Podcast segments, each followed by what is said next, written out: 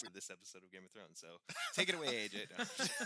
That's a very, very apt use of uh, a decade of studies. um, cannot wait uh, to talk all Finally- about finally apply your uh, Targaryens, yeah. education. absolutely.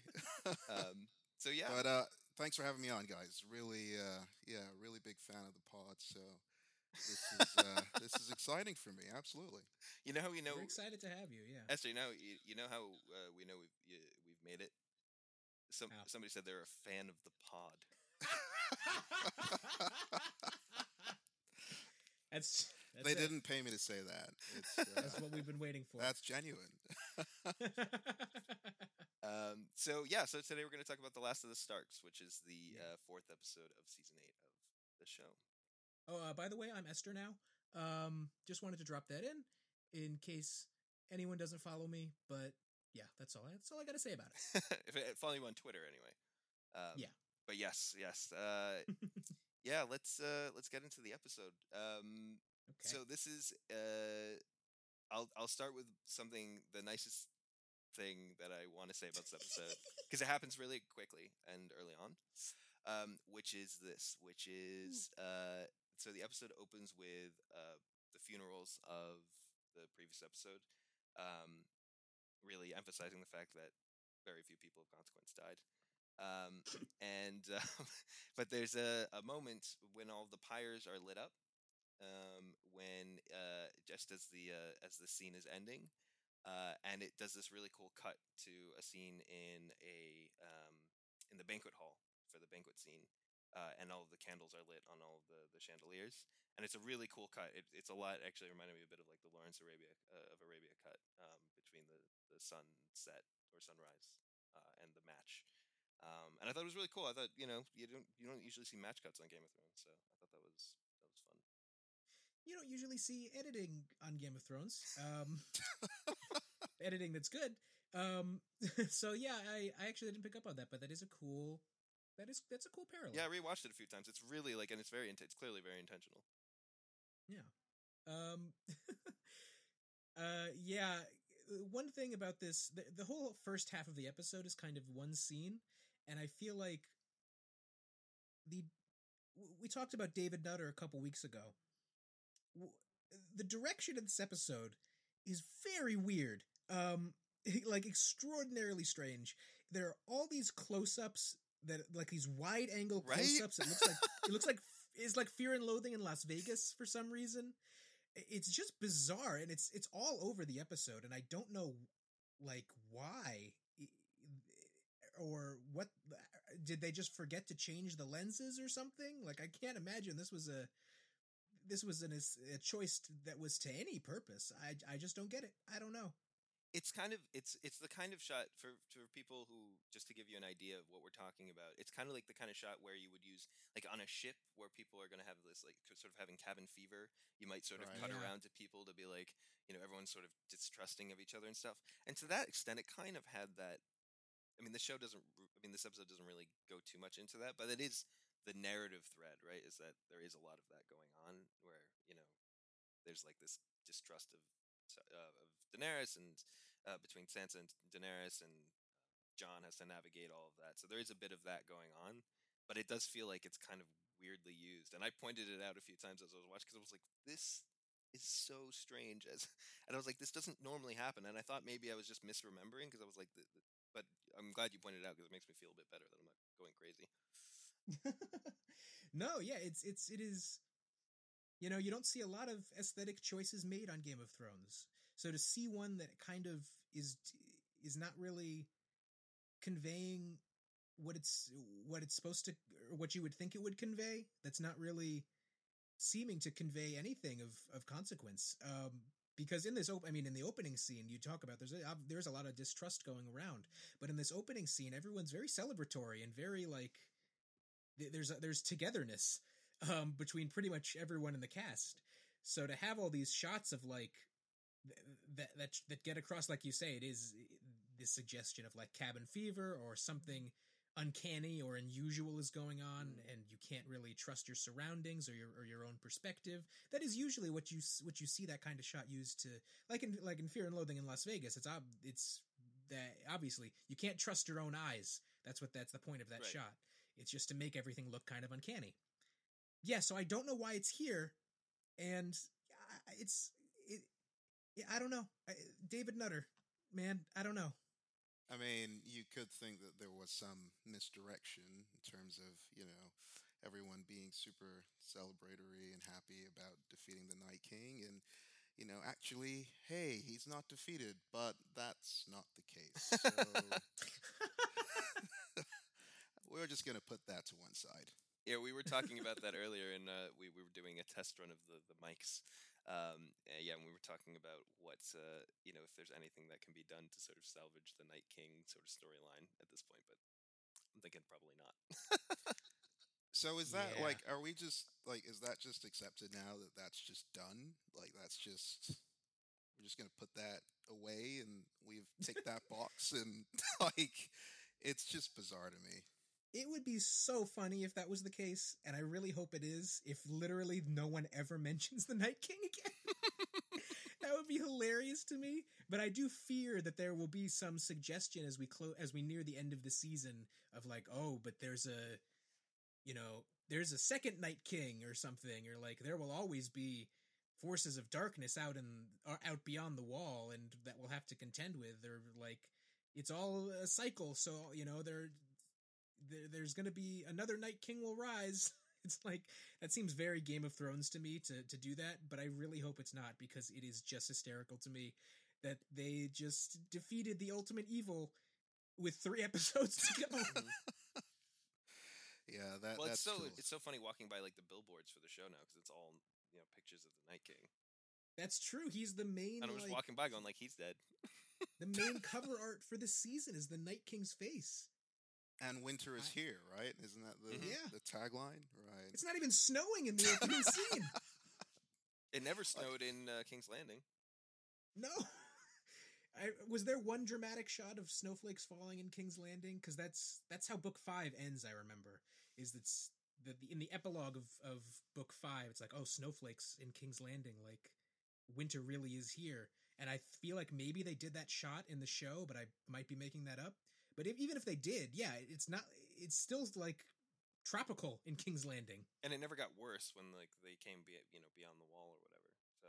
Yeah, yeah i don't know. I i feel like um they're pretty clearly building to a very s- specific conflict but it's one that i don't know. I don't know who's watching the show who's like still really invested in this. There probably are people i don't know. But like that I, I was so I was watching this episode with Anya, who, who doesn't watch Game of Thrones, uh, my partner, and um, it it was that final standoff between um, uh, uh, Cersei and and Daenerys, and she and she turns to me and she's like, "Who do you want to win?" And I was like, "I don't care." yeah, yeah. Yeah, I I, uh, I was pretty mentally checked out for quite a lot of that episode. It was yeah, it was difficult. I mean, and I the yeah, can't pacing, tell. the yeah, pacing man. is really off. I don't get the. I just I felt like, you know, you you you sort of come through this really epic battle scene, and you know whatever we've got our misgivings about that, but you know you've come through all of that and. You have this big celebration, and then suddenly, right, we're off to war again, and it's even referenced in the like in one of the the scenes where I think it's Sansa's like, um, maybe we should like chill for a bit. you know, we just Yeah. like fought the army of the dead. Um, maybe we shouldn't go straight into another battle. Uh, my goodness, yeah, the the pacing just seems all over the place. Yeah, and it's I mean part of this is I think uh the way they're playing Daenerys and the way they're playing pretty much every main character is like uh I think the generous word would be foolhardy, but what's incredible about the way they're writing these characters now is that I don't think they know that these characters are stupid. Hmm. Like there's this incredible moment early on where Daenerys uh legitimizes Gendry and Mm. makes him lord of um of whatever Storm's End. Whatever. And then I think it's Varys is like, ah, you know, now that you've done something nice for him, maybe he'll be loyal to you. And Daenerys is like, you see, I am clever. Yeah. But that's not like it's some brilliant tactical move. It's like, no, you just, yeah, you did something nice for him. Maybe he'll do something nice for you later. That's not strategy. or even if it's strategy, it's like very like low level strategy. It's like um, it's the most basic it's the most basic politicking you could possibly imagine. It's like, yeah, maybe if you do something nice for people, they'll be nice to you in the future. Wow.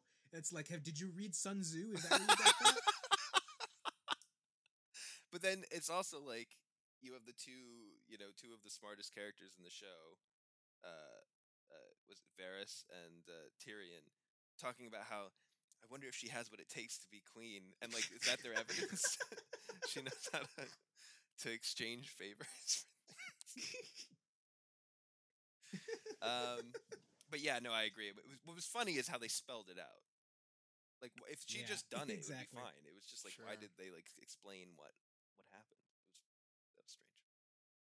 Um, yeah, I don't know. Like, I didn't. To be honest, like overall for the episode, I didn't come out feeling very strongly one way or the other about it. I mean, yeah, there's moments that we could. I'm sure we'll. There's yeah, but there's stuff we talked about before this the, the we started recording. Um, that we'll we'll we'll get into. But like in general, I just you know. I just I don't care about, and it's not like I don't care about the show. It's not like that kind of apathy. It's like the show ended already. It already happened. So this all feels like epilogue. Sure. You Yeah. know, it's like the extended way of putting stories, or like the the you know, it's like when Tolkien couldn't stop writing extra stories for what, what was going on in the Lord of the Rings universe, and it was like it's cool when you read it and you're like, oh, that's cool. I didn't know that happened, but it's not. It's not the War for the Ring. It'd be like if there was another book or something after. I mean, that is Return what of King. happens, and that is pretty much how Return of the King goes down. There's the scouring of the Shire. That's kind of how this show is going down. That's true. Actually, that's a good point. Yeah. Um, but that was But wasn't actually, that just like a chapter? I can't remember now. But I feel like I don't remember actually. I how loved long feel- it Return of the. King. It was my favorite of the books. No, sorry. Yeah, it was my favorite of the books. Not my favorite of the movies, but it was my favorite of the books. And it was, I thought, you know, um, but yeah, there was more to it. Like there was actually stuff going on back home to like make keep the stakes up and stuff.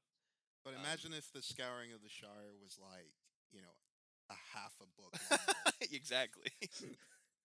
Well, that's the that's the funny thing about this episode. The impression I get off this episode is that one day the events of the last 30 minutes of this episode will take up approximately 300 pages of book. like everything that goes on with Tyrion and Varys and everyone finding out like in the book this will be fleshed out I, I hope so much more. yeah. Uh, everything, everything in this final scene, especially, I imagine, is going to have a lot more going on. Everything with as they're flying to. Dra- I, I, can we please? And I know it happens. We we jump around a lot, and I think it's okay. But I just want to. I really, really would like to talk about what happens to the dragon yeah, sure. because okay, so they're flying to Dragonstone. They're sailing to Dragonstone. and what happens is what happens is Euron is literally hiding behind a rock.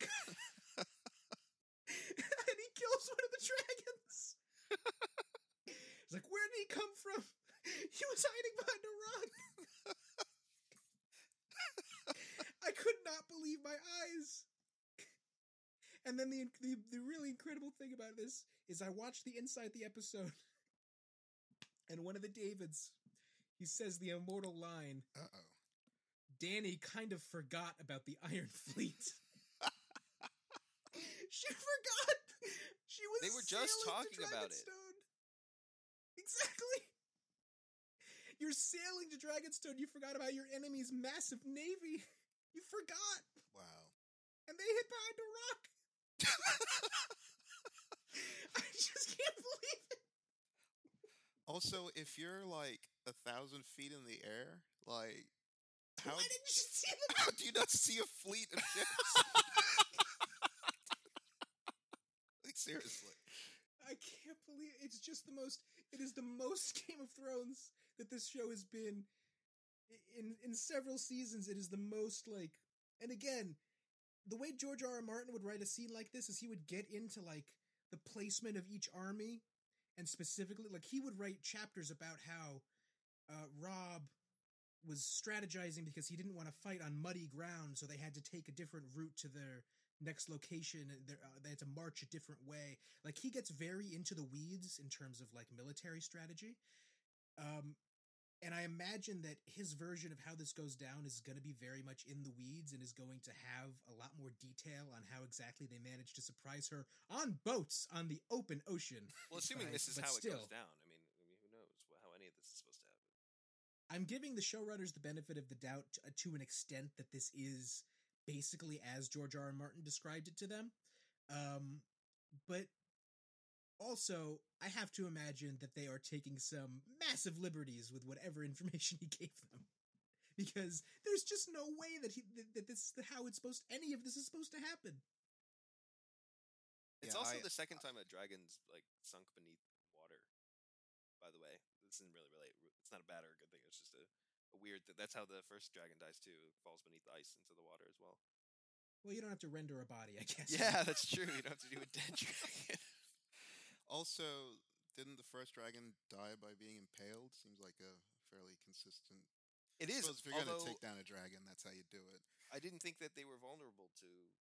But are they? Or wasn't that a thing that maybe? Well, again, with the inside the episode, the way that they explain it is basically that the original ballista that Qyburn designed, they just say like that didn't work, so he made a new one, and this one works. Because of all the dragons he contested on. exactly. Which, yeah, by the way, how does Euron? No one in the universe has ever done this except for the Night King. Has hit a moving target out of the air that uh, that is a dragon with a weapon of that size. How did Euron practice for that? He hits it like three times in Oh, a yeah. row. Yeah, through the neck, from the side Through the neck. Even though he's facing them head on.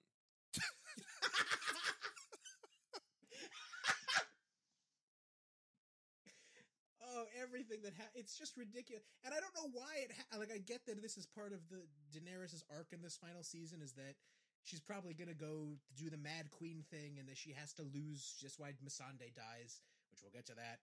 Um, is that she has to be driven to madness by all these terrible things happening to her? But it just seems like they encounter the Iron Fleet and get get wrecked, and then the Iron Fleet just like leaves. Just abandoned ship. yeah, they just sail away, yeah, like, instead of like done. finishing them up. right? And they kidnap Missandei. I don't know how that. Yeah, that the makes no logistics of that was supposed to happen. So on that, on the like Daenerys going crazy thing, which I think you're right. I think that's what they're they're leading up to. I just it doesn't make sense to me because this is a character that you know has already been through a ton of really bad stuff happening to them. She's already lost her kids. She, uh, you know, grew up an orphan. Her brother was awful to her. Um, you know, like Khal Drogo died.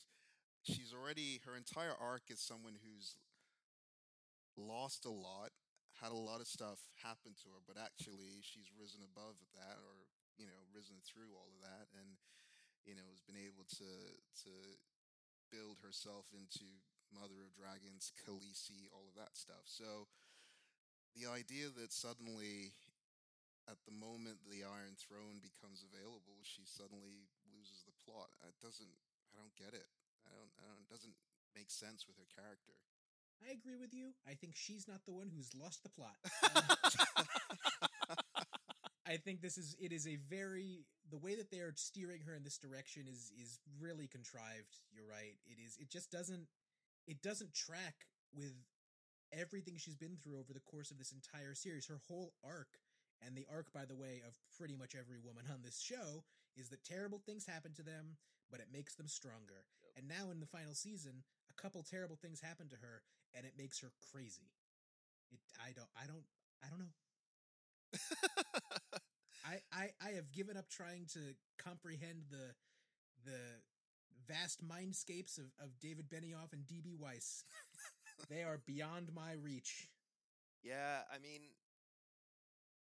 well, I mean, it, you also run into a bit of a problem, right? Like they haven't had anything to do with Cersei for Yeah. you know three seasons because they were Sure. like she just broke bad altogether.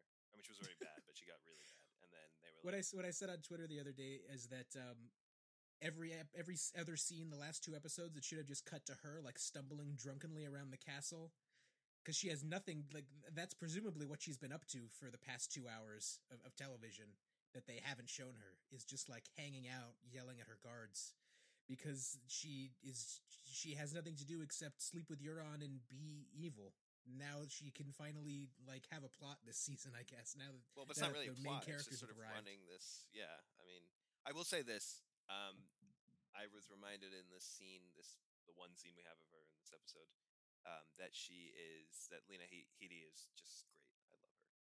she's oh yeah Yeah, so much better really than good. this show.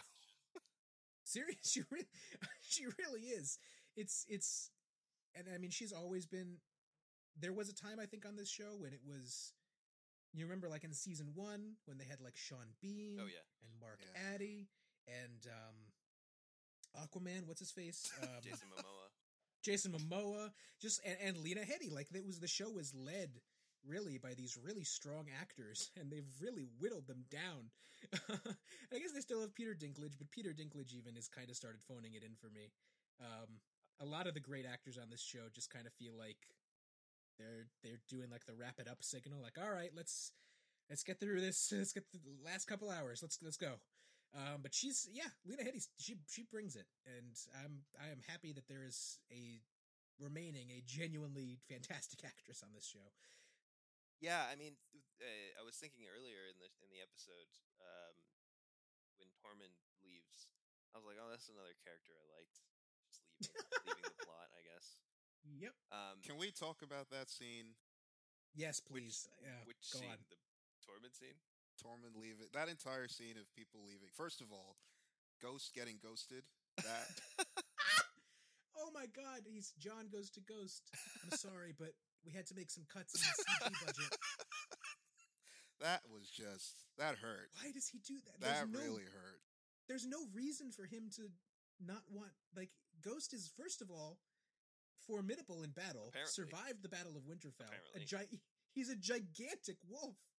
You're going into battle again, but Jon is li- just like for no reason whatsoever. No, you need to go with you need to go with Tormund. Why? Why is Ghost still in the show?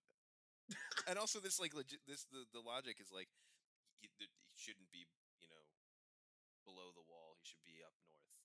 Why? Why? yeah. What is this? It's so random. didn't come. It's not like he came from there. They found him in the woods outside Winterfell. Yeah, and they thought it was weird. It was like a harbinger of of you know things to come, but not really. It's nothing ever happened. because yeah, because the dire wolves never mattered on this. They this never show. mattered. They never did anything. Um. So yeah, I mean, yeah, it was it was just kind of a strange thing, but it's also just weird that Ghost survived the battle and that any of that was a thing. But also, um, there was another point uh, related to that where uh, they said take the remaining Dothraki, and I was like, remaining Dothraki. Yeah, right. Also, they they made an allusion to the Prince of Dorne, um, and somebody said last at last. So I never watched what like the next week on stuff, um, but last week, uh, I saw someone on Twitter say that there was some the Dorne music played in the that was referring to this week. Um, and I don't think they're going to Oh, do this, no. but it would be so funny to me if they brought any Dorne stuff back because it was like famously the worst part of the show. That is the most foreboding thing I have ever heard. I'm terrified. They was said the When they- Sand when they- Snake theme was playing, and I was like, I couldn't tell if they were Oh joking or not because I God. didn't hear it myself. But I was like, if that's real, that's hilarious. When they said the word Dorne, I'm not kidding. A chill went up my spine. It's like, no, please, please don't do it. Please don't do it. Sand snakes. Ugh. and you know, like speaking, you want to talk about butchered storylines? Everything to do with Dorne. Like in, I don't know if you remember Doran Martell, the guy who just sat around, and then they had a character say, "All you do is sit around," and he was like, "Yeah, I mean." they forgot they forgot to write my whole plot from the books where I had a secret plan. Because his whole thing in the books is I can't remember if he's backing Dany or if he's secretly backing. There's another character in the books who like has a claim to the throne that they just didn't do anything with in the show. Um, I think that's who he's secretly backing. But like his whole thing is like, oh, all along I've had a secret plan, and in the show he doesn't do anything. No one in Dorne does anything. and then he just dies. he just dies. So he's a bit like Bran in that sense. Oh my god, Bran. Pr- honestly, pretty similar character arcs. So yeah, Except Bran, Bran briefly did did things on this. Sh- there was a time when things happened to Bran. or Bran hap- did things to other people, sort of. Yeah, Um, but yeah, at this point, like I don't even know what they're. Are they doing anything with him at this point? Like the the conversation that he has is it with Tyrion? I think it's with. uh I don't remember. It's with somebody who designed who designed his saddle. It is Tyrion. it is yeah. Tyrion, yeah. Yeah, Tyrion. Yeah. Um, and then now he has the wheelchair, which was apparently the same wheelchair that a Targaryen had at some point. Um, okay. Um, But like, like they just re- they just remind us that he has Wikipedia in his brain. yeah, but that nobody is allowed to access. the the one thing that he was useful for, which was to, I suppose, deliver the news about Jon and his parentage. Now, like you know, everyone knows that now. So Oh yeah. He actually doesn't. I don't really understand what his role in the show is anymore. We should get into we should, yeah, and also somebody says you know, or, or maybe this Tyrion says. Uh, I think it says something about him being Bran Stark or the Lord of Winterfell, yeah. or something like that. And he's like, That- "That's I'm not that person anymore." And it's like, well, what are you? What are you doing? What is this? Um, I mean, I, I, I, I, there is part of me that likes the idea that like, oh, Bran Stark's been dead, like he's gone, and it's just the three-eyed raven like puppeteering his corpse, basically. Um, I think that's kind of like grim and and strange in a way that I can appreciate, and I like uh, Isaac Hempstead Wright's utterly bizarre performance the past couple episodes. Um, like it, there is, it is kind of charming to me. um, but yeah, I, I just don't know why he's here anymore. And I'm glad you brought up the fact that everyone knows about Jon now because the way that that goes down oh, so funny. is is I can't. I, I don't remember who said this on Twitter, but someone said that the Stark sigil should be someone saying "keep this a secret" and then the other person pulling out a bullhorn. yes, I, and I, I want to talk about it just a second, but the, just to, to go back to the Wikipedia thing or whatever, is like when they when they were like, who who's um who's in charge of uh, Storm's End, and nobody in the room knows the answer to that question. And I was like, how is that Yeah. even possible? A and B, um, uh, you have Sam there who sat in a library for like a year, and you have Mhm. Bran who knows all history, and nobody can tell you this information. I just thought that was bizarre. Anyway, yes. So, so uh, what I found most strange about the scene with the, the the secret, well, I thought it was really funny when Jon is specifically instructed not to tell anyone. Immediately tells his, his siblings after he made some swear, and then he- pinky promise not to tell anyone, and and then Sansa, who's been like trained to be this like uh, you know Littlefinger secret keeper kind of person, allegedly, Yeah, can't keep the secret for more than five minutes. that was just terrible. it really like it was so I- funny. I don't know how this was supposed to. Obviously, I don't know where they're going with this, but surely there had to be a more elegant way of this of the truth coming out than Jon, who is just who, by the way, his whole motivation for telling his sisters is we're family. That's it. he just wants. He just feels like they should know, even though if he were a smart person, he would know like the consequences of his actions and the potential like uh, spiraling out from the re- revealing of that information that could occur. He's a great leader. Um, told he's a, that so oh, many he's times. so he's an incredible leader. He should he should really be king. um, but no, yeah, you're right. The funniest part is when Sansa promises not to tell, and then literally the first person she sees after this scene, she tells. But then, like Tyrion, who's also supposed to be really intelligent and, you know, the hand of the queen and all, goes and tells Varys of all Yeah. characters. like, this guy is the master of lies and secrets and his little birds that, you know, he, he manipulates information for his own to his own end. Like of all the people to tell, why would you go and tell Varys? That is like how else do you see that ending? I completely. I also just thought it was funny when Jon tells his sibling, or no, sorry, he he makes them swear and then tells Bran to tell them. That was so funny. I was like, "You're such a coward. Just tell them this." And then I thought, "Are we gonna get this story for a third time? Because that would be really funny to me." that yeah, I was hoping they would do that, but no. Because they've had Was three that- scenes now where they've had to go through this this back and forth, and I'm just wondering if we're gonna get any more. Was that the first scene um, where the Starks were all together this season? Yeah, I think so. Yeah, and you know what? Like, I do like seeing those actors. Like, there is something But fun- nostalgic yeah. about seeing them all together. Oh, I really liked Um, I wish anything else was happening though. Yeah. Yeah, it was cool to see them all together again because they, you know, they've changed a lot and stuff. And I will point out, uh, Sansa's outfit this whole season has been really cool. That cool, like, Incredible. oh, yeah, it's great. And a show full of incredible outfits. Sansa, pretty much since season five, has been outstanding. Yeah, absolutely fantastic. Very cool. Um, but anyway, so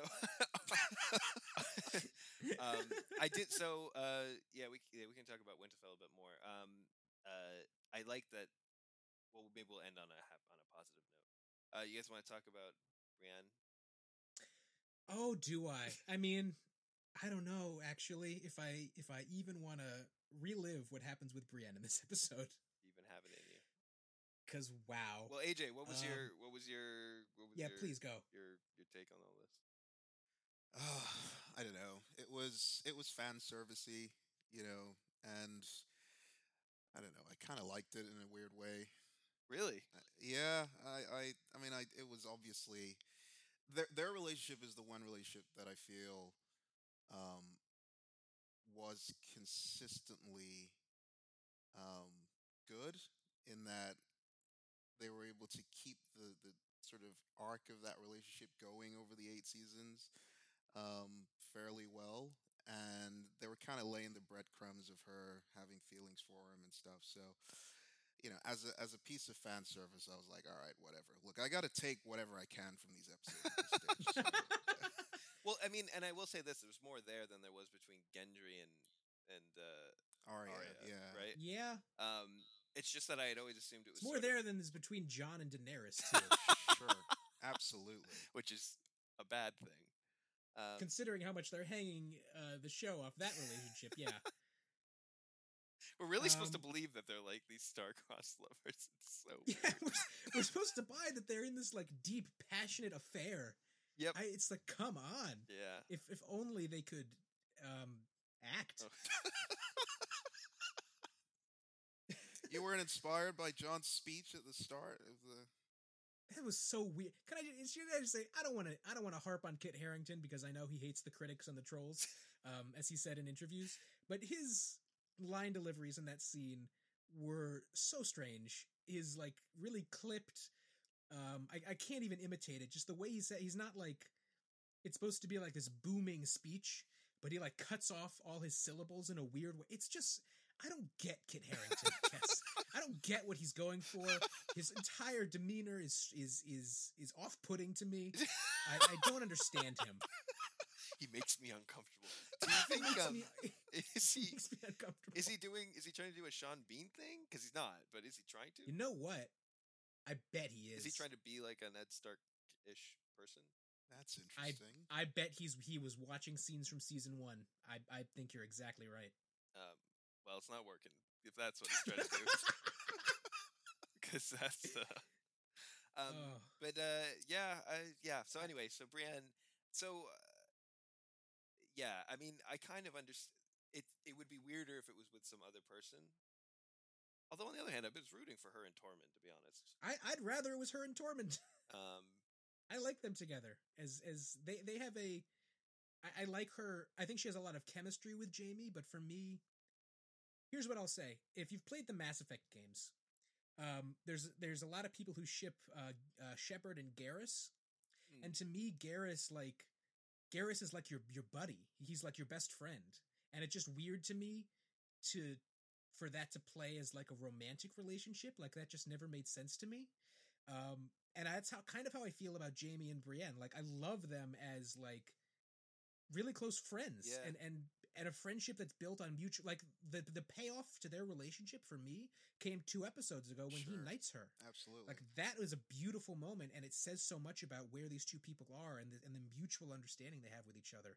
and then like I don't really I don't mind that they sleep together. Like I don't hate it. What bothers me is the scene where he's leaving and That she is like worst. weepy, like, "Oh, please don't go. That what did the you do to. Brienne of Tarth? Oh my god. What did you do to her?" Well, first of all, was you know he just knighted her apparently so that he could, uh, you know, have sex with her. Like that's that's basically what it, it that is kind of how that to, plays now, huh? right? Uh, Um, that sucks. Which kind of takes away from that scene. Um, yeah, I just found the whole scene weird, and also like Jaime and sex scenes are just not a thing that I ever since ever since the um, the Sept. oh, Oh yeah. yeah. Yeah, so like I can't. I'm sorry. You, you, Doesn't he? Doesn't he actually? He literally says, "I've never slept with a knight." Yeah, that's uh, He does, yeah. yeah. yeah, Yep. like he's playing out a fantasy or something like that. Weird. And Um, and by the way, the other half of this scene, you know, it's terrible that they've turned Brienne of Tarth into this, you know, uh, this weepy uh, woman who's pining for this, uh, pining for her lover who has to go to war. Like Jesus Christ, Brienne used to be cool. um, but then the other half of this scene is just as bad because it's Jaime being like, "I'm sorry, but I'm a bad guy, and I'll always be a bad I'll always be a bad guy. I have to go be a bad guy." It's like, come on, like I, I, your your redemption arc has been a little shaky in how it's been executed, but I'm total. I'm willing to go along with it. You don't have to. be I don't understand this development whatsoever. Yeah, I, I don't even understand what he's doing. Is he running off to? Is he joining Cersei? That's what he says. Although I have seen some people say that he's actually he's going back to kill her, but I don't know why he wouldn't tell Brienne that if that was the case. Yeah, like I won't. It won't. We can't. We can't be together until I deal, dealt with my past, like that kind of thing. Yeah, But he, he doesn't. that would have been fine from his end. That would have been fine. Yeah, Yeah, I- I, I got the sense that he was going back to save her life, or you know, to stop her being killed. yeah. He doesn't know she's pregnant, so that'll be a thing, Mm. right? I don't think he knows. Which, oh, speaking of the pregnancy, um, why does, does Cer- Cersei is betting a lot on uh, Euron not being able to count to nine? Yeah. It's not a great plan. But but it works. He's completely goes along with it. He's like, oh yeah, you're pregnant, cool, Yeah. my baby. Well, Qyburn gave him the look, so that was all he needed, apparently. Yeah. Um. uh, So yeah, I think they kind of. Well, it's funny because uh, the episode where he where uh, Brienne gets knighted. Um, it was actually my sister. Uh, I hadn't talked to her about the show in a while. She was saying that she was she didn't really like that scene because she felt like Brienne's whole thing is generally being pretty independent and whatever. Was like, but she couldn't have been knighted by anybody else. And so there was, a, and I was like, well, if you didn't like that, I was watching this scene where she's like, crying over Jaime, and I'm like, oh my god, this is not the direction you wanted the show to go yep.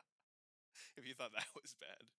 Um, so yeah, we'll uh, we'll see how that plays with uh, with the audience. But uh, yeah, it wasn't my my thing. I will say this about the episode. This is uh, you know for all our complaints about this, I was kind of shocked that there was like zero nudity this episode, That is true. Oh yeah, despite several two in a row, huh? yeah, despite several uh, sex scenes of various flavors, right? But there's just no, no nudity.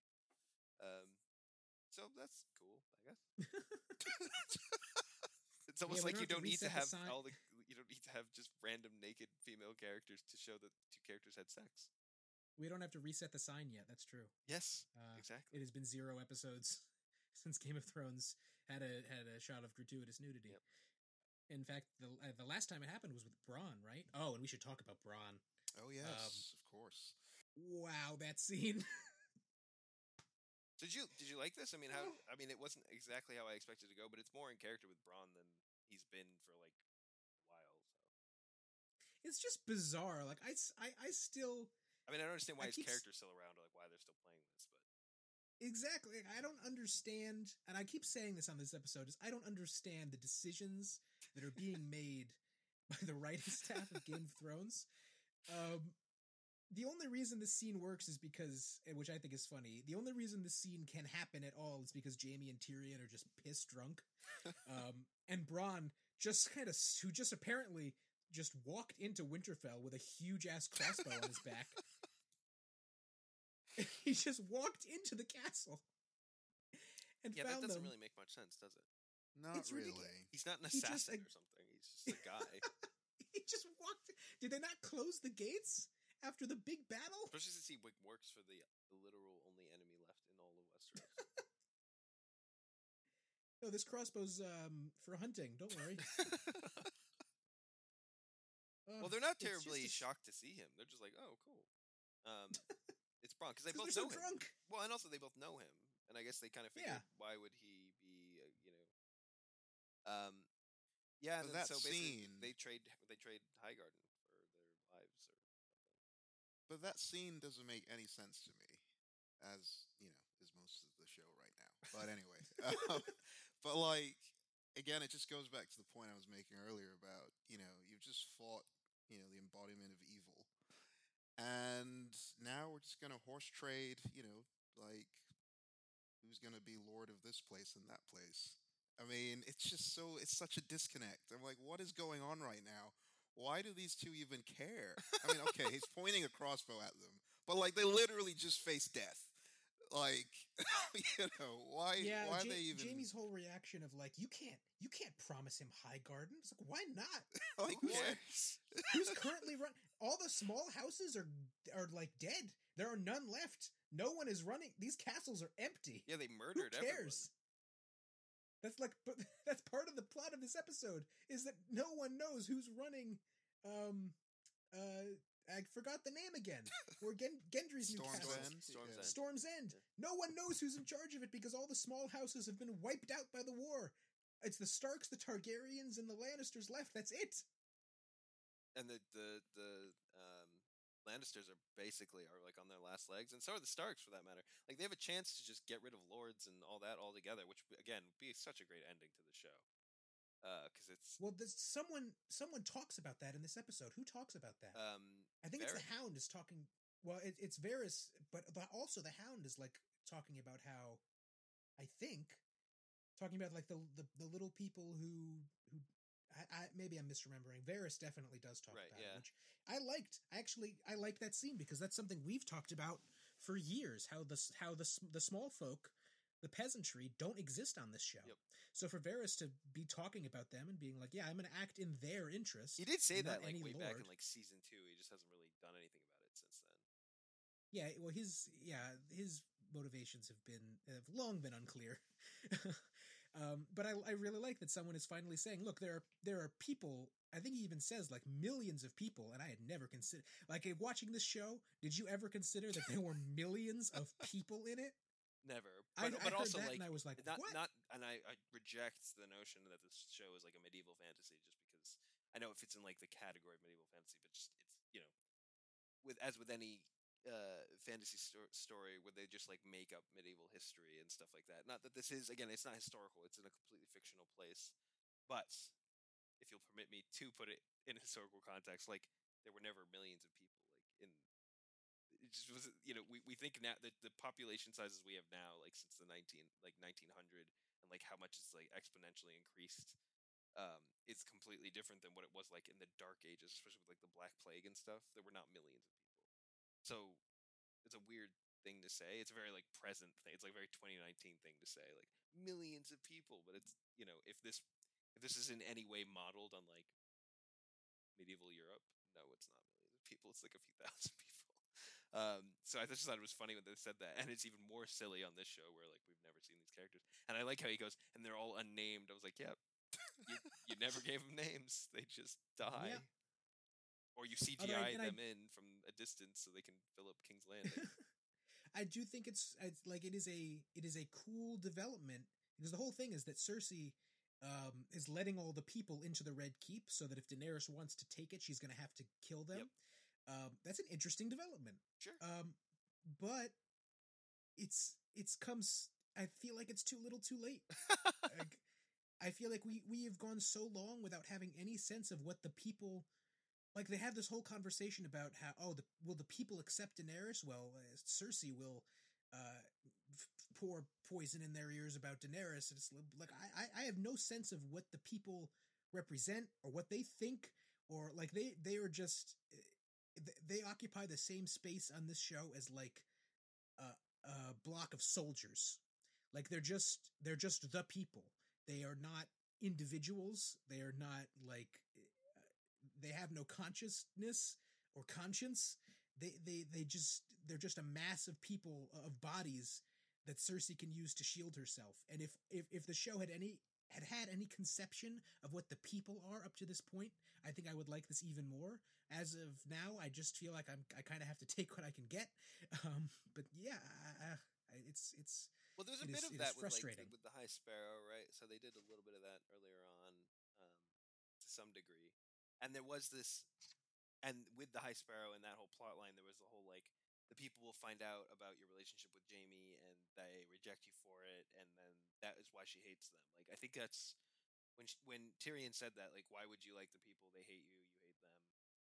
Um, I think it was all about that secret being revealed going all the way back to when the High Sparrow sort of exposes her for it. And I think that's what the seemed to be what the implication was in terms of like people's opinion of her, at least in that regard. So they did at some point talk about this, uh, you know, a bit. Um, it's just been a while, I guess, since we've gotten any of that, and we don't really know what any people think about any of it. I, I mean, it would be cool if, if you know, the last house is sort of just self-immolate, and you know, the there is no nobody sits on the Iron Throne. That could, like, as we've talked about in the past, that was like one of the potential endings we imagined. Um, and you think that's still in play? no, it's one of the. the I mean, it, it's not necessarily in play or not in play. I don't. I don't know. It's just it was something we talked about. As something that could be kind of a cool thematic thing to do with the show. But I don't know. I don't know if that's the way they're. I just I think there are too many there are too many characters. I mean, there's too many characters left in each of these three main houses. I guess the, the Daenerys there's only one. Well, Jon, but he's you know he's a Targaryen and a Stark. But I just think yeah, unless they kill off literally every main character, I I don't think that can happen anymore. well, they could just- kill. No, well, they could kill. They'll probably kill Cersei. Yeah. Right. They'll probably and they might do away with Daenerys, and then Jon might reject the throne, and then maybe there just won't be an Iron Throne, and then you know, maybe he won't be Warden in the North. I don't know. I think the I think one of the best possible endings I could imagine for this show is that happens and Jon rejects the throne and he's like, I don't know, you people figure it out. No, no king. We're not doing a king. No more king. You you're left to your own devices. that would be cool. Yeah, I mean, I, I'm being flippant, but I think that like I would prefer that to any one character sitting on the Iron Throne at the end. Well, I mean, yeah, because ultimately it was supposed to be pointless anyway. Like, Yeah. the fight for the throne was supposed to be, you know, Overshadowed. unimportant. Yeah. I- But now they've they've resolved the existential crisis, so that's over. Also, so yeah, I guess I was confused by the whole thing with the. Sorry, I'm going back to the, the fight with the Iron Fleet. They just like destroyed all of the boats carrying the army. Also, who was on those boats? Were those was that most of the? Was that just some of the army? She explained it in the strategy meeting, but I guess I just kind of tuned it out. About 15 people seem to wash up on shore. Okay, thanks. So- So I think they split the armies up, right? right. So I think some of them sailed in and the others are coming with Jon. Why? I don't know. Okay. Oh, what did they say? They they definitely ex- had some stupid explanation that was like, "We have to surround the city." I don't know. But It- forget it, about doesn't the make fleet. Yeah, but we for but but literally we forgot about the Iron Fleet. You that just can't get over it, can you? I I can't. I'm gonna be talking about this after the finale. Like it's just it's just stuck in my brain. That is that is Game of Thrones to me now. She she forgot about the Iron Fleet. That's what Game of Thrones is. Do you know what it is for me? What? So I don't know if you guys, well, you, I know Soren's seen it because he sent me the picture. Um, but the uh, the scene uh, of Daenerys in Winterfell and the very famous pumpkin spice Starbucks. Uh, Ah, yes. Yep. Can't believe we went this long without talking about it. I mean, it had to be that epitomizes this entire season for me. How do you take Two years. To get to this point. All of these characters, the entire, you know, world essentially tuning into this, and you leave a Starbucks cup in front of probably your most famous character. wow. Just Yeah. wow. I mean, I I don't, I I don't- don't, particularly care about continuity errors. I mean, it's funny, um, and it's it's, it's very funny. and you know they're gonna edit it out, right? well, for the Blu-rays, sure. Like the Blu-ray, whatever, like they did with the George Bush head from the first season. Um, I'm still mad that they that they, They- caved on they should not have caved on that. That was silly. No. Also, it didn't really look like him. But anyway, um, yeah, but yeah, so definitely edited it out, and like I don't really care. I didn't know. I wouldn't have known if people hadn't pointed it out. Um, it's kind of like when they have a scene in I don't know if it's Lord of the Rings or The Hobbit, um, but there's like a truck driving in the background because they're doing all these like aerial shots. Zealand. I Um, think that's the Hobbit. Yeah, it's like really that. far in the distance, and like you wouldn't know, but you know it's there, and it's hard because you know when you're doing these landscape shots, of course there's gonna be people. You know, it's a country, people live there, people are driving around, um, and uh, you know, and you're not gonna necessarily see in like all the uh, the dailies you're running and stuff. You might not notice it. I don't know. Um, the Starbucks comes a bit more egregious, I think, but uh, you know, I. It, eh. But yes, I, I agree. I I can see how, uh, and people have pointed this out on Twitter. Like it definitely feels emblematic of the level of care that they're putting into the Yeah, show. like the thing about it is, I, I'm perfectly willing to say, "Oh, that's funny." Like, let it, you know. I, people have been, I think, a little too. They have they have been up in arms over the Starbucks cup, whereas I'm kind of like, yeah, it's it's it's it is it is really funny that that happened, but but what what what does get me about it is that, like you say, HA, they had two years to work on this season on these six episodes. They had all the money in the world. They had all the time in the world. And for if I was if I was the the main the showrunners of this show, I would be po- I would be going frame by frame through every episode to make sure it was perfect because this is a cu- huge cultural event. People have been waiting for this for years. Everyone is watching it. Everyone is talking about it. I, I would be I, I- I would be going frame by frame. Like, let's make sure that eh, you know, let's make sure that this cut is perfect. We have to try. We have to try this different ways. Should we try a different take? Should we try like? I- I- And for something like this, I don't know how this happens unless they're not watching the show enough. Yeah. Well, that Genuine. would not shock me. I think you hit the nail on the head. I don't know if they even watched this, the final season. I don't know if they actually went back and like said, "Oh wait, this doesn't make any sense." wait a minute. Wait a minute, David. Come here. Come here. Did we? Do you think they got to a point like filming the last episode where they were like, you know, I've been looking at the scripts. I don't think this makes any sense. and the other David's like, listen, we're we're too far. We're plot committed. It's too late. We're too far gone. It's too We late. just got to power through. It occurs to me that Beyond the Wall may have ruined this show. Nah. Let's just do it. I don't know if it ruined the show, but it was certainly like that was the nail in the that was the last nail in the coffin of Game of Thrones. It wasn't for me. doing well by that point, but it. It that- was on shaky ground. But that was where, like, like I, as I said before, like that's where, like, just casual viewers of the show were like, "What is happening in the show at this point?" and it was supposed to be a showstopper, right? That was when the dragon comes back and all that stuff, and you know, you know, but uh, and people were like, "What is happening?" But then, like, at least we're gonna get a cool fight with like the dragons, but kind of. Um, yeah, and then uh, by the way, just when this when this battle fight this battle ends between the two fleets, kind of was not really a battle, I guess. Um, it just sort of cuts to black, and I'm like, oh, this credits, and then it just goes on for another like half hour. oh yeah, I, I am I am over the eighty minute episode. Yeah, I don't understand. I gotta that. tell you, I am I am sick of it. I just don't know why this episode didn't need to be 80. There was no reason. No, not at all. Like last episode, I kind of get. Next episode, maybe. This episode, Why don't they cut twenty minutes out of all the extra twenty minutes out of all this episode, all these episodes, and just make it an eight episode season or seven episodes or whatever that adds sure, up to? why not? Or Yeah. um, I think like I, I mean the beginning of this episode, or the end of this episode, where they kill Missandei, which you would have thought about, but um, like that that could have been the intro to the next episode. I guess it was supposed to be like this is Daenerys finally and she's gonna be, you know, she's gonna rush in, but um, I you know it it seemed like the beginning of a new episode, so you could have done that. I, I just don't know. Again, I don't just don't know why the episode was eighty minutes. I just don't. It's it's all it's marketing. It's it's I mean it's eighty minutes for the same reason that Avengers is three hours, right? because you can say, "Oh my god, it's this event. It's three hours long." Well, I mean, does it? But but why is it three hours long? why did you Why did you make me watch three hours? Why did you make me watch eighty minutes of television?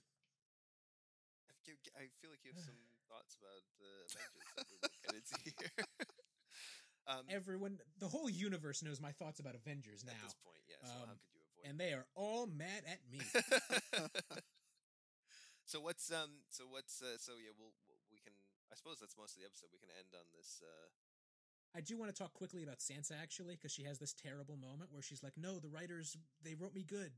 Oh yeah, I remember that. Yeah. oh there's just oh, it's, I, I couldn't believe like I, I I didn't think that they would ever get around to defending everything that happened to Sansa in like season five yeah, that's how I read it too. because it was just because I think everyone agreed like I'm pretty sure that episode where where Ramsay rapes her is the lowest rated episode on IMDb even people who rate things on IMDb agree that that shit was bad Mm. um but t- so to have her in the scene like well if i if i if all the terrible things hadn't happened to me i, I wouldn't be where i am today and and i'm actually the davids are, are good writers and they know what they're doing Hmm.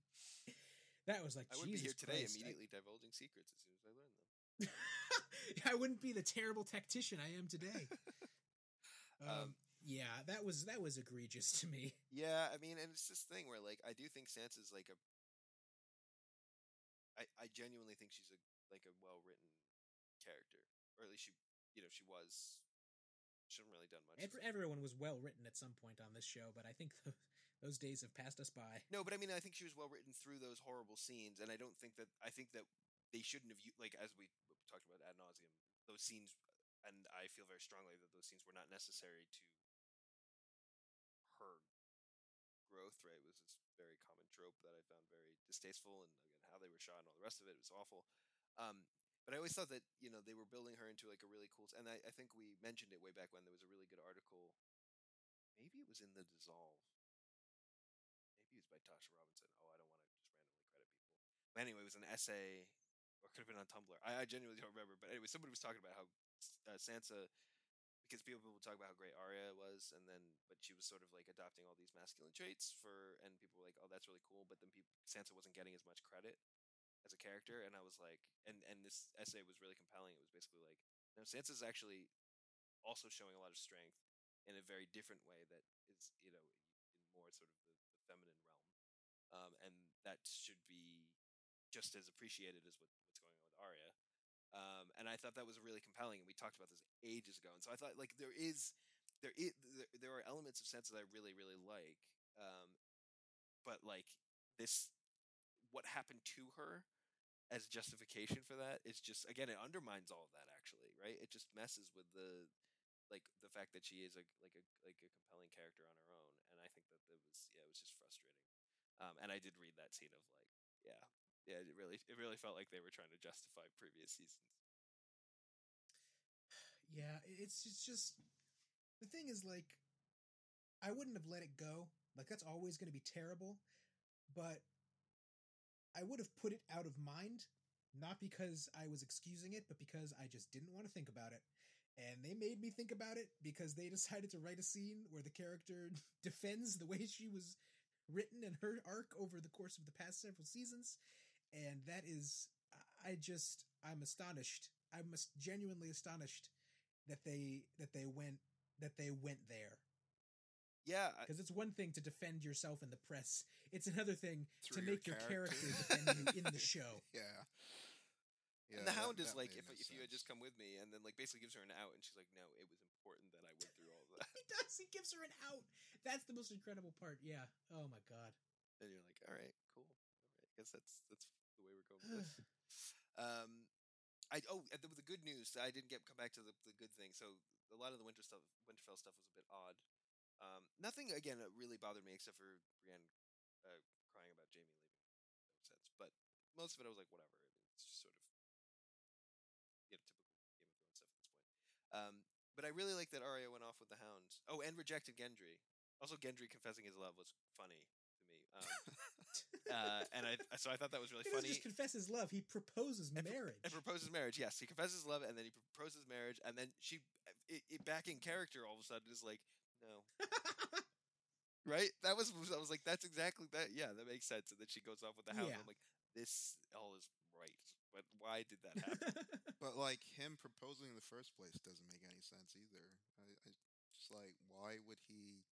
well, I'd say it would be out of character, but I don't know what his character is. So That's true. Why would he I- I think about to that she would want? Why? Why would he think that she would accept that? I don't. yeah, he knows her so well. Like they have so much chemistry Exactly. that he he knows this like assassin person is uh, definitely going to be a lady of the quiet life definitely for her. So yeah, I don't know. I mean, and it was, by the way, just go back to this point about like uh, uh, the houses falling apart and all the rest of it is when Bronn's like, "I want Highgarden," and they're like, "You can't be, have Highgarden. You're a cutthroat," and he's like, "That's how every house started. Why would that be any different?" That's the that's uh, maybe that's the scene. No, that's I don't know. I don't know why I thought the Hound was talking about. No, I don't remember. but but that's anything. but Bronn does say that, and I do think that does sort of lean into this, where like, that's the, that is the scene I was thinking of. It wasn't the Hound. It was Bronn. Yeah. That's that is the scene I was thinking and it of. could yeah. show it could show this like it could show either the cycle starting again of like new houses, or it could show um dissolution of the houses. Like maybe Bronn will just get shot or killed or something, and like that won't fall through, and most of these things won't fall through, and they just Yeah. won't do. I don't know. I love that scene because it's like so much of this show is about like oh the the bloodline and you're this because of uh who what family you're part of and Bronn being like no like the houses only exist because some guy killed a bunch of people and got rich. It's just people with money and he he lays that out very clearly and I thought that was that was the first moment in a very long time on the show where I was like yes you understand the world you've created. well, that's also this this line that Daenerys is trying to like pull. You know, I, I I'm fighting tyrants. I I want to fight tyrants. And you're like, yeah, what? that's that's rich. What is this? She's right. She's like this fascist character, and I just don't understand why anyone would read her any differently. And like, burns anyone who doesn't agree with her. She gives no quarter. She like, uh, it's just, oh, it's just ridiculous. I mean, it's absolutely absurd that her. And then like, we're still supposed to buy this. I don't. Maybe we're not. Maybe we're not supposed to buy this argument anymore. Maybe we're supposed to have seen through her shtick. But I don't think they really made that clear enough. If we're supposed to have turned on her, like I mean, she I still has huge fans. coming. Like I, I don't know, I don't know. And maybe What's we're not funny is that- yeah, like, people. I she's- don't, I don't know. Maybe it's like Game of Thrones. Like don't root for anyone because everyone's good and bad. I don't know, but you know, Yeah, and what's funny is like she's been this person for so long. Like when she crucified all the slave Right. masters, she was this person. But I think ne- they're gonna try and play it next. Like I, what I presume is gonna happen next episode is that she's gonna snap and she's gonna burn all the innocent people in the Red Keep. I think that's what they're building up Right. to. Yeah. Um, but they're gonna play it like this is her. This is her heel turn. It's like no, like this. She's she's been doing this forever. That's what. That's her whole mo. Is she just she kills people with dragon fire when they get in her way. pretty much. So it's just yeah, I I I I I can't wait to see how they try and pull this this this off this this heel turn because it's just it doesn't make any sense. Especially because you assume that you know. Well, I guess they set it up that Varys is going to turn on her, right? Right. Yeah. Even though he's been with her when she's done all this other awful stuff. yeah. but that was the final straw. Well, I mean, it will be like probably worse than anything she's done before. I suppose you could say that, but it's still in the grand scope of like what she's done. Not that uh, you could see it coming. I mean, she literally just say. I mean, as as annoying as it was, but she did literally just save the realm, or at least helped to save the realm. Yep. Why her trusted advisors would suddenly decide, nope, can't follow her anymore, doesn't actually make a lot of sense. It might have made sense before then, yeah, or you know, yeah. I don't know. It's it's all quite strange. I guess it's the uh, the precipitating event there is that they know that Jon is an alternative that they can go to, and so maybe they're like, well, if we don't have to go with her, she's not actually that great. let's let's just switch. Also, Jon doesn't have a dragon anymore, so that's just a thing to throw out there, right? Because Drogon is um is the only one left. Yeah, Rhaegal was taken out. Yeah. hmm So yeah, uh, we'll see how this final uh, this final fight goes. But I'm We will see. Can you believe they killed Missandei? Let's talk about that to wrap up. Jesus. well, okay. So first of all, when they were on the boat together, I was like, huh. Smiling at each other and holding Well- hands. I was like, all right, which one of them? Well, I'm tapping my watch. It's, it's funny. That's what your reaction because my reaction was like, mm, Esther was wrong, I guess. Um, and then I was like, uh, Esther's never wrong. well, then I when I started chains, I Never was like, doubt oh, me. jeez. Um, so that's uh, yeah, it's not great. Um, and then uh, yeah, they killed her. I mean, I actually liked the scene. I just thought you know it was kind of sad that they killed Sunday for for the, for the purpose of something. Why? Why did they kill her? Like, what is the narrative reason? I understand why like it happened in the show. Like, is it to show that Cersei's not messing around? Well, you see, on a show like Game Game of Thrones isn't like other television shows. on Game of Thrones, people can actually die, and it's like they can be a character and they can just die. I got excited. I thought they were gonna kill Tyrion. I was like, So that's where I thought that, That- was going. A- Yeah. And that would have been genuinely like, okay, they still got something left to excite me in this, but sadly, no. They, uh, they took not out that another. wanted, not that I wanted Tyrion to die. I just thought that would be a hell of a statement. Yeah, and on the Missandei thing, I mean, I guess they were, you know, she's very close to Daenerys Right. and, you know, all that. But they literally just took out her dragon in the previous scene. So she's enough. already fairly, you know, upset. I don't see how Missandei's death is going to be what tips her over the edge. I mean, I don't know. I just feel like one of her dragons was killed. That should be enough if she was going to be tipped over the edge. I would love for someone to show me the last time that Daenerys talked to Missandei on screen. Very good it wasn't point. this. It wasn't this season. I don't think it was last season either. That is an excellent point. I hadn't considered. Yeah. That is true. Um, but also, Missandei was never really much of a character. No, and again, she, you know, again, more more of a character in the books. She has more of a point of view. Sure. But this is every every character on Game of Thrones gets flanderized by the Davids. Um, the Davids come for us all eventually. Eventually, like the White Walkers. Are the Davids the real White Walkers? Davids are the real. They are the night. The two Night Kings. That is so meta. I love it. the Night, the Night Kings. Yeah, that's great. The Knights Kings. Night Kings. Um, cool. Well, that's the last of the Starks, so we'll never see them again. Um, Uh, by the way, any any if that if that scene of them in the courtyard, if they had just like if a bomb had just gone off and all of them had been killed, um, if any scene in this episode would have been improved if just suddenly a main character had that mattered died. And I know, like, I was making fun of that notion and the way Game of Thrones likes to pitch itself in that way, but I'm, this is the final season. Like, well, no main characters have died in like forever. no one. except for I mean, like Jorah, I guess, and Theon. But Jorah is not a main character. he was at one point. He has not been in a long time. it was so funny how they talked about him like he died in the friend zone. That's how they basically. that's what they said. Daenerys actually slipped the feet pics into the pile. Um, you just love that joke. look, sometimes I get a good line, and I just have to keep hammering it. Well, it's a good, it's an amazing line, and it makes me laugh every time. So there you go. Um, yeah. So uh, prediction. So so again, predictions were entirely correct for this season. So let's. Uh, you want to. Esther, you have the best track record so far. You want to predict how, predict how the rest of this goes down? I actually, I'm, I'm I didn't get the episode number right, but I am feeling pretty confident about the way I about the structure of the season. I think they're going to beat Cersei next week, but Daenerys will win by going all Mad Queen, and then Jon and and and, and I guess Tyrion and Varys and and all the rest of the Starks are going to turn on her, and I guess Jon will have to kill her probably and become the king. Um, and the interesting version would be that he doesn't become the king, that he turns it away and he makes Sansa the queen or something. I don't know. Uh, but no, he'll probably be uh, he'll probably just be the king and he'll be sad about it. Uh, Just be That- the sad, the mopey king. yeah, you, you could see you, you know that picture from season one of, of Ned on the Iron Throne, but he's like hunched over. Yeah. He's like, I'm I'm so sad. That's they're gonna do that with Jon. That's gonna be the final shot. Wow. I could see that. I could Putting see it down that. now. I could see that, and that sounds terrible.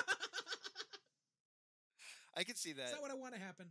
It's not what I want to happen. I could see that. Um, will, he become the Azor Ahai at the same time? Will they just cram that in or not? I think they forgot what Azor Ahai is.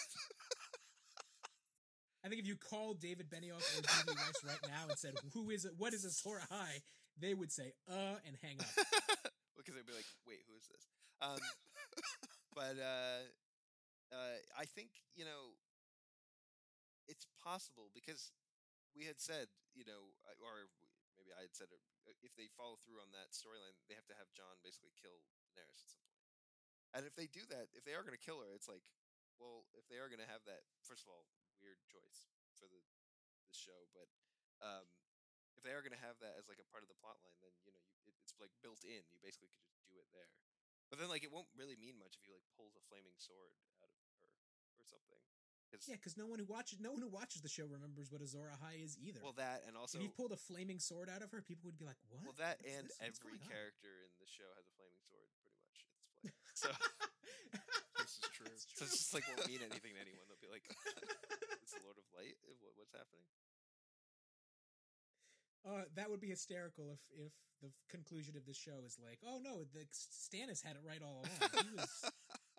You go back to season two, he was right on the money. Actually, his religion was the was the correct. He was the one. correct one. He just he wasn't the right person. But he, it was if he was killing Womp killing womp. his daughter was the right thing to do.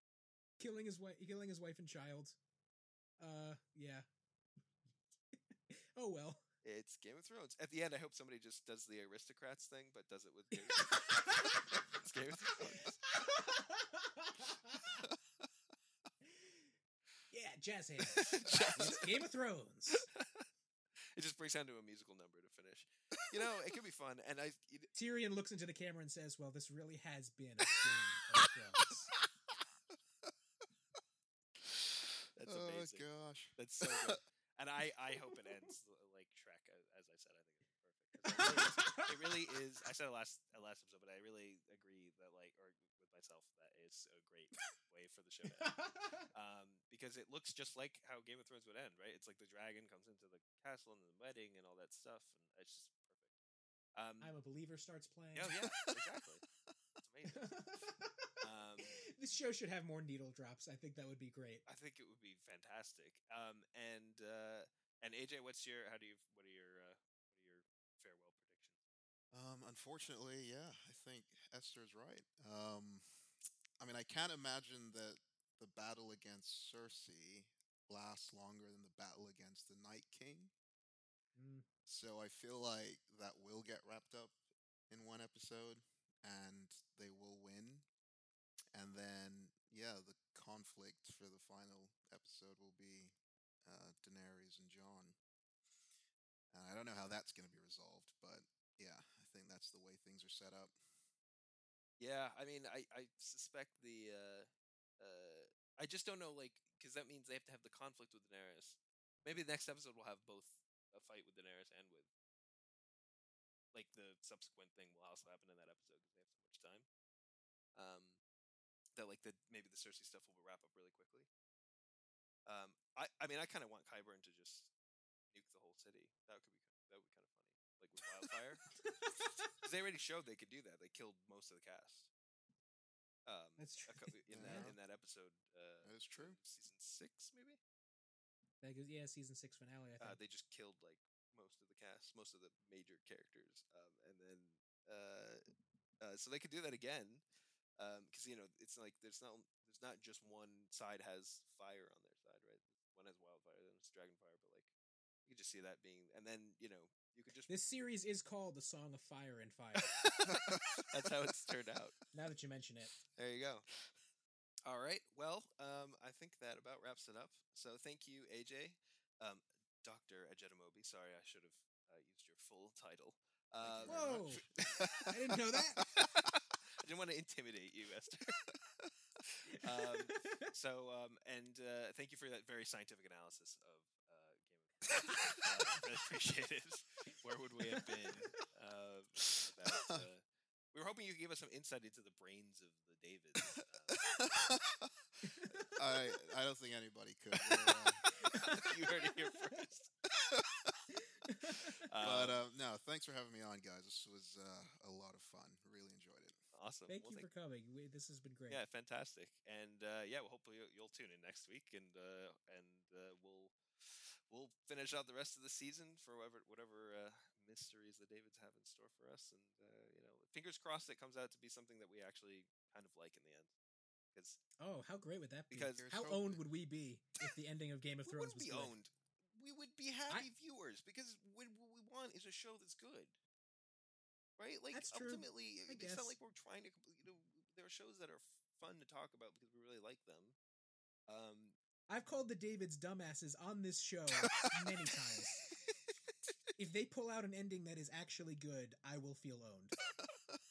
okay, maybe you'll feel owned. I, I will feel owned. I'll just be like, cool. I'm glad that they like did something. I mean, it won't excuse like there's still dumb things happen in the show, but it'll be like, all right, but at least it was like worth getting to like some sort of conclusion that's kind of interesting at the end. I mean, I'm not holding my breath. I'm just saying like it could happen potentially. Some sort of satisfaction would be nice. It would be again not holding my breath. What if what if we get to the final scene and it like it it it pulls out and it's actually Jon's like dying dream at the Battle of Winterfell, and the Night King was victorious the whole time. I hope it, it zooms out and it's and it's the Night King just holding a, a snow globe.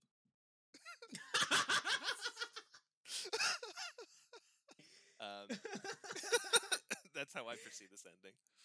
Uh, Uh. that was a very well. It's not actually that obscure reference, uh, but uh, was it Saint people know Saint Elsewhere. Saint yeah. Elsewhere? Yeah, people know that. Um, cool. All right. Well, uh, you've been listening to Stark Contrast. Uh, we've been Soren Hough and Esther Rosenfield, uh, and of course uh, our lovely guest AJ. Uh, you can find this series and our other ongoing shows like Hoopleheads and um, which is our Deadwood podcast over at Movie Fail. Uh, and of course, you can subscribe to Movie Fail podcast on Spotify, iTunes, and Google Play, um, or your RSS reader of choice. Uh, and yeah, thanks for listening. And uh, we're really excited to talk to you all again next week. Awesome.